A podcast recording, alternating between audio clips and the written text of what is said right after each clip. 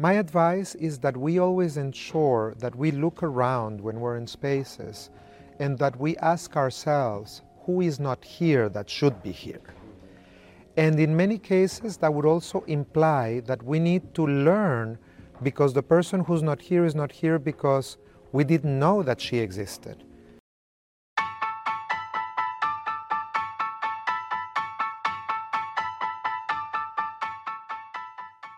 Este es el primer episodio de una serie de conversaciones con upstanders que pertenecen a la comunidad LGBTQ y que luchan por un espacio justo, incluyente y digno para todes, todas y todos. En colaboración con Revista Abogacía, iremos más allá de lo que conocemos para platicar con representantes de organismos internacionales, legisladoras, activistas y abogados que nos compartirán sus historias personales y de lucha. Nuestro primer invitado es un abogado experto que nos dará un panorama sobre lo que ocurre en materia de derechos de la comunidad LGBT a nivel global. Su nombre es Víctor Madrigal Borlos. A finales de 2017, el Consejo de Derechos Humanos de las Naciones Unidas designó al señor Madrigal Borlos experto independiente de Naciones Unidas sobre la protección contra la violencia y la discriminación por motivos de orientación sexual o identidad de género por un periodo de tres años. En calidad de experto independiente, el señor Madrigal Borlos evalúa la aplicación de las normas internacionales de derechos humanos, promueve la sensibilización, entabla un diálogo con todas las partes interesadas pertinentes y presta servicios de asesoramiento, asistencia técnica y fomento de la capacidad para ayudar a combatir la violencia y la discriminación contra las personas por motivos de orientación sexual o identidad de género. Víctor Madrigal Borlos es un jurista costarricense. Además, es investigador invitado principal del programa de Derechos Humanos de la Facultad de Derecho en la Universidad de Harvard y se ha desempeñado como profesor residente en dicha facultad entre julio de 2019 y diciembre de 2020. Recuerda que esta entrevista también estará disponible en revistabogacía.com. Y ahora, sin más preámbulo, mi conversación con Víctor Madrigal Borlos. Eh, Víctor Madrigal, bienvenido, bienvenido a Upstanders. Muchísimas gracias por aceptar la invitación. Em, me gustaría comenzar preguntándole sobre su experiencia como, como abogado y creo que esta pregunta me gusta hacerla mucho al principio con todos los invitados porque creo que nos da una perspectiva muy amplia a los jóvenes sobre eh, cuando las personas están en, en, puestos de toma de decisiones o en donde ya tienen cierta trayectoria, muchas veces pensamos que esa trayectoria pues es fácil o que siempre se, se tomaron las decisiones eh, de una manera apresurada. Entonces me gustaría preguntarle, ¿siempre supo que, que quería dedicarse a la abogacía o que quería ser abogado? Bueno, buen día y muchísimas gracias por abrir este espacio a la voz del mandato del experto independiente. Eh, esa pregunta es, eh, por supuesto, me, me, llama a la reminiscencia. Eh, no siempre supe que, que, quería ser abogado, pero siempre supe que eh, la idea de trabajar por la igualdad de derechos iba a ser una parte importante de mi trabajo. Y efectivamente tuve la suerte al inicio de mi carrera muy temprano de poder iniciar mi trabajo en la Corte Interamericana de Derechos Humanos, de manera que desde mis primeros días de, experiencia profesional, los derechos humanos fueron los que marcaron mi, trayectoria. Así que siempre fue, fue muy marcada por esa idea de la igualdad de derechos. Y me gustaría preguntarle cómo, cómo era el, el gremio jurídico y también cómo era la sociedad con respecto a, eh, a la tolerancia que tenían o a la diversidad que había con relación a la orientación eh, eh, sexual, porque, por ejemplo, cuando yo eh, quería, quería decidir estudiar derecho, me daba hasta cierto punto pena o no, no sé, tenía esa inseguridad de si yo podría ser un abogado y desempeñarme siendo abogado con base en mi orientación. ¿Eso, eso fue algún problema en su experiencia? Mire, esto es, una, esto es un asunto que ha cambiado muchísimo durante las últimas décadas, pero recordemos que hasta hace relativamente poco, eh, la homosexualidad, el lesbianismo eh, y ciertas formas de identidad de género estaban criminalizadas en América Latina, así como hoy continúan siéndolo en 68 países alrededor del mundo. Entonces, Por supuesto que en los casos en que las personas deciden dedicarse a la abogacía o de manera más amplia a la defensa de los derechos humanos, existe siempre una eh, muy difícil conexión con eh, la idea de que las identidades o orientaciones a las cuales pertenecemos están criminalizadas y son consideradas de alguna manera inmorales o de alguna manera corruptas en su esencia. Lo mismo ocurre con la patologización. Hasta hace relativamente poco también, estamos hablando de solamente tres o cuatro décadas, en que se ha iniciado el proceso de despatologizar la orientación sexual y la identidad de género. Y esto significa que muchas personas eh, se veían en la obligación de escoger entre el ejercicio de profesiones eh, tales como la medicina o las profesiones dedicadas al cuidado de la salud o la abogacía u otras actividades que estaban muy relacionadas como la politología, eh, se, veían obligadas a escoger porque obviamente en el eh, seno mismo del ejercicio profesional estaba este conflicto con la ley o este conflicto con los estándares médicos. Eh, este es un proceso que muchos de nosotros, las personas que, que, que nacimos en la década de los 60, la década de los 70, son procesos que hemos visto desarrollarse en tiempo real y que realmente muchísimas personas, piense usted que al, haber 68 países que aún criminalizan, una de cada cuatro personas en el mundo todavía vive en entornos de criminalización, lo cual significa que estos son procesos eh, que todavía están en pleno curso y en plena ebullición en muchas latitudes alrededor del mundo. En aquellos contextos que ya han descriminalizado, que ya han despatologizado formalmente, continúa todavía los resabios, las secuelas de esos procesos de estigma, eh, que obviamente todavía marcan muchos de los procesos de, falta de aceptación social. Claro.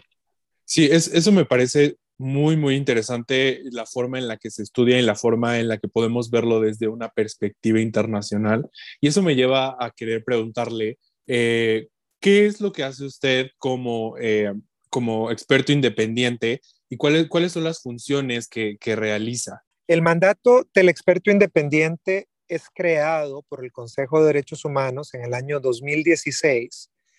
con el propósito de recabar evidencia y dar visibilidad a través de ese recabo de evidencia sobre la manera en que la violencia y la discriminación eh, contra las personas LGBT o de manera más amplia cualquier tipo de violencia o discriminación basada en orientación sexual o identidad de género, cómo se manifiesta en la vida diaria de las personas a las cuales afecta.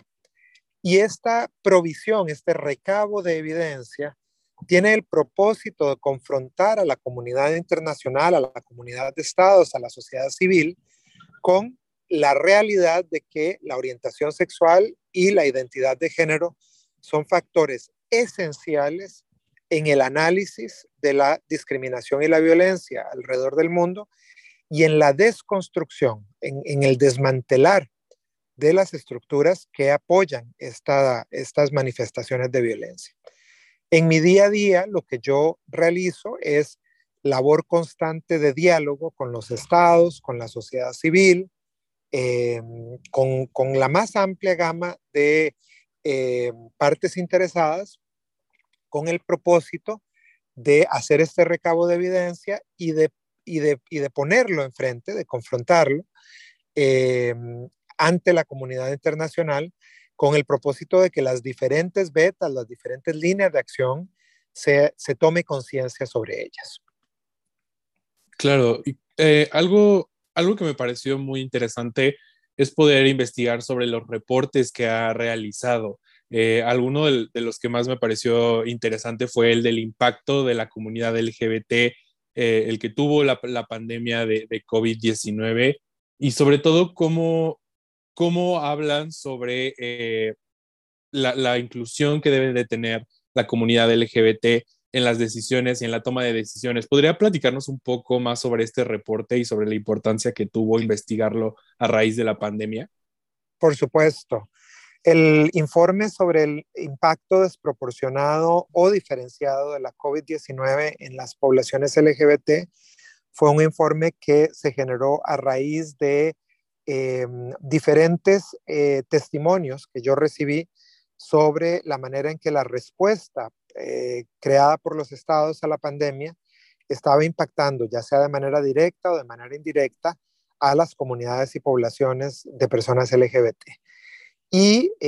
a través de las pesquisas respectivas, yo pude determinar que como parte de la respuesta a la pandemia, hubo por parte de los estados, en algunos casos, acciones deliberadas para utilizar la pandemia como excusa para, em, para ejercer acciones homofóbicas o transfóbicas. Ese fue el caso, por ejemplo, de las redadas selectivas en em, lugares de abrigo destinados a personas LGBT, eh, sobre las cuales documenté, por ejemplo, en Uganda. También eh, logré constatar un impacto indirecto discriminatorio de medidas tomadas por los estados sin tener en cuenta las realidades de vida de las poblaciones LGBT, como fue el caso de las llamadas eh, medidas de pico y género, que dividían eh, los permisos de salida a la población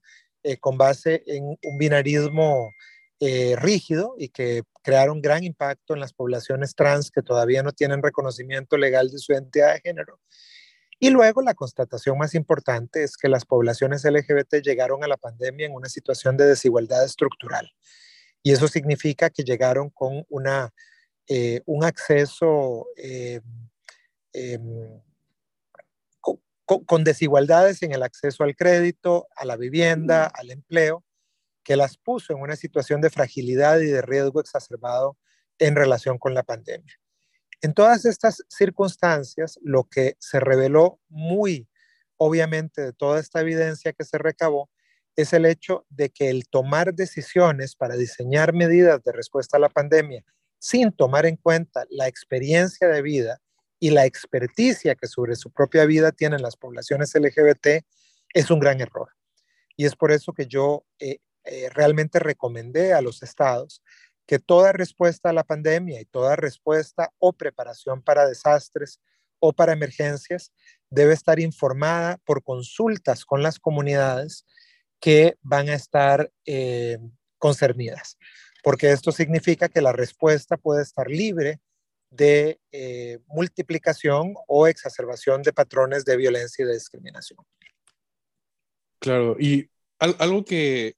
que destaca bastante y que usted lo dijo es la desigualdad estructural que tiene la comunidad LGBT con relación a, las condiciones en las, que, en las que llegó a la pandemia. Recientemente aquí en México, eh, hace dos días, eh, se aprobó el matrimonio igualitario en el último estado que, se requería para que todo el país eh, pudiera tener aprobado el, matrimonio igualitario. Y también recientemente se prohibieron las terapias de conversión aquí en, México y algo que me pareció interesante fue ver su reporte con relación a las terapias de conversión. ¿Podría eh, contarnos un poco sobre esto y sobre los países o los casos en los que todavía estas, estas terapias siguen eh, y siguen siendo una realidad para, para las personas? Claro, por supuesto. Eh, uno de los hallazgos tristes de mi informe sobre terapias de conversión o prácticas de conversión, como creo que más correctamente se puede uno referir a ellas, es eh, que, existen en todas las latitudes y eh, que hay pocas acciones realmente sistemáticas para eliminar, de nuevo, sistemáticamente la existencia de estas prácticas. Son prácticas altamente dañinas que yo he equiparado a trato cruel, inhumano y degradante, porque tienen como propósito probar que las poblaciones eh, serían poblaciones en su propia naturaleza inferiores y eh, que tienen como propósito básicamente quebrar la naturaleza misma de las poblaciones o comunidades. Entonces, eh, yo realmente doy la bienvenida de una manera entusiasta a las medidas estatales para poner fin a estas prácticas, medidas que pueden ser como lo han sido en México de naturaleza legal, pero también pueden ser de política pública o de acceso a la justicia. Eh, vemos acciones de este tipo en diferentes latitudes que me han parecido muy importantes durante los últimos años. Claro, y podría hablarnos eh, un poco, tengo entendido que hoy va a ser la presentación de, un reporte con relación al impacto que han tenido conflictos armados eh, y que la comunidad ha, sufrido. ¿Podría platicarnos un poco sobre eso? Porque creo que, creo que aquí en México podría sonar un poco, eh, pues, alejado, pero creo que es una realidad y creo que es importante verlo desde una perspectiva global. Por supuesto. Eh, mire, lo que le quería comentar con respecto a este informe es que fue preparado con base en una serie de solicitudes realizadas por la sociedad civil y por los estados, en el sentido de que existe una gran eh, necesidad de documentar la manera en que la orientación sexual y la identidad de género son instrumentalizadas en el contexto del conflicto armado. Eh, con el propósito por parte de las partes en el conflicto de utilizar el estigma y el prejuicio que opera contra estas personas, contra las personas LGBT, como una herramienta de guerra. Y esto eh, ha sido poco explorado en la base de evidencia internacional y em, eh, las pesquisas que yo realicé me han llevado a la conclusión de que efectivamente existen manifestaciones eh, diferenciadas y desproporcionadas de violencia que operan en el conflicto armado, que revelan que la orientación sexual y la identidad de género son implícita o explícitamente consideradas estratégica y tácticamente por las partes en el conflicto como un factor que puede ser utilizado para eh, ejercer eh, daño a la parte contraria o para controlar ciertas poblaciones. Entonces, por ejemplo, la utilización de ciertas conductas o castigos eh, homofóbicos, eh, obligar a hombres a realizar actos sexuales homosexuales, porque esto es considerado una degradación misma, eh, la emasculación, la crueldad puede llegar a actos terribles como puede ser la castración o la violación de mujeres lesbianas, detestablemente llamada violación correctiva. Todos estos son prácticas que han sido, que pueden ser documentadas en el,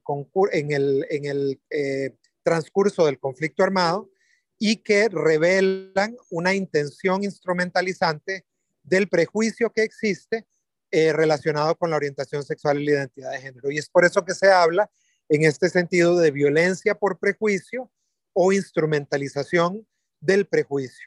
Eh, y es este, estos los hallazgos a los cuales he llegado y que presentaré hoy y el lunes eh, ante la Asamblea General de las Naciones Unidas acá en Nueva York.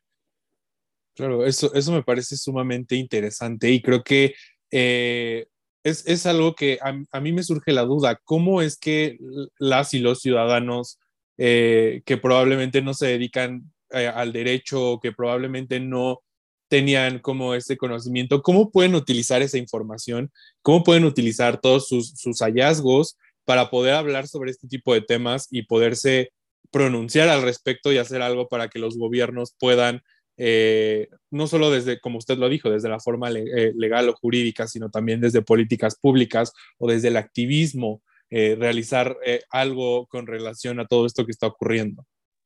Bueno, yo creo que lo más importante es que la sociedad civil, las fuerzas sociales, toda persona, toda persona ciudadana, lo más importante es que tome conciencia de que estos mecanismos existen y de que se instrumentaliza la orientación sexual y la identidad de género con fines no solo de guerra, pero también políticos, por ejemplo. Es muy común que durante las campañas políticas exista una exacerbación del estigma, eh, que algunos partidos políticos o algunas fuerzas políticas hagan uso del estigma y el prejuicio con el propósito de galvanizar bases políticas o bases populares es importante que las personas tomen conciencia de que estos mecanismos, que son ampliamente manipulativos, existen y que llamen a cuentas a los líderes religiosos, a los líderes políticos que utilizan estos mecanismos con el propósito de eh, hacer perenne la violencia y la discriminación y a través de eso, pues mantener estructuras sociales que son fundamentalmente injustas. Eh, para mí, lo importante es que instrumentalizar las vidas de las personas LGBT debería tener un costo político, debería de ser visto como un acto censurable en lugar de ser premiado con el voto de las personas. Y creo que para eso es que todos estamos realizando labor conjunta eh, y por lo cual yo también obviamente agradezco la existencia de estos espacios que son tan importantes para crear conciencia. Eh, por último, me gustaría, me gustaría preguntarle si pudiera eh, compartir con nosotros eh, alguna reflexión o algún em, consejo que le daría a las, los y les estudiantes o jóvenes eh, mexicanos que probablemente quieren hablar sobre, sobre este tipo de temas y que probablemente por la sociedad, por la cultura en la que, en la que crecimos, México es todavía un país que si bien hemos avanzado bastante en los derechos de la comunidad LGBT, aún hay muchísima, muchísimos actos de homofobia, muchísimos grupos políticos en poder que hablan en contra de, los derechos y que hablan eh, y que usan el poder o la toma de decisiones para poder eh, menoscabar eh, y hacer pues más difícil esta lucha. Me gustaría preguntarle si tiene alguna, alguna reflexión o algún consejo para, para las juventudes. Claro, con todo gusto. Mire, lo primero es que para hablar con la voz de lo que es justo y lo que es correcto, eh, siempre es el momento correcto. Y parte de lo que me resulta a mí bastante evidente es que hay mecanismos de cambio que operan de manera muy clara y que hemos visto operando por las últimas tres, cuatro décadas, haciendo cambio social muy significativo en relación con estas materias. Las cosas cambian porque las personas hablan, porque las personas hacen valer sus derechos y esto no es una labor que tenga que estar en lo más mínimo limitada a quienes ejercen la abogacía. Es una labor que nos compete a todas, a todos, a todes y es una labor que realmente es la labor de la ciudadanía plena. La idea de la construcción de sociedades más inclusivas, sociedades más justas y sociedades en las que todos veamos realmente ser una realidad la promesa de la Declaración Universal de Derechos Humanos de que todos nacimos libres e iguales en derechos. A, las personas que escuchan este espacio les invito a que mantengan ese ideal eh, como el norte de básicamente todas las acciones que realizamos desde cualquier disciplina. Claro. Eh, Víctor Madrigal, muchísimas gracias por, por el espacio y por el tiempo y le deseamos muchísimo éxito en la, en la presentación de su reporte. Muchísimas gracias por la labor que realiza. Soy yo quien les agradece y de nuevo, eh, muchas gracias por la existencia de este espacio.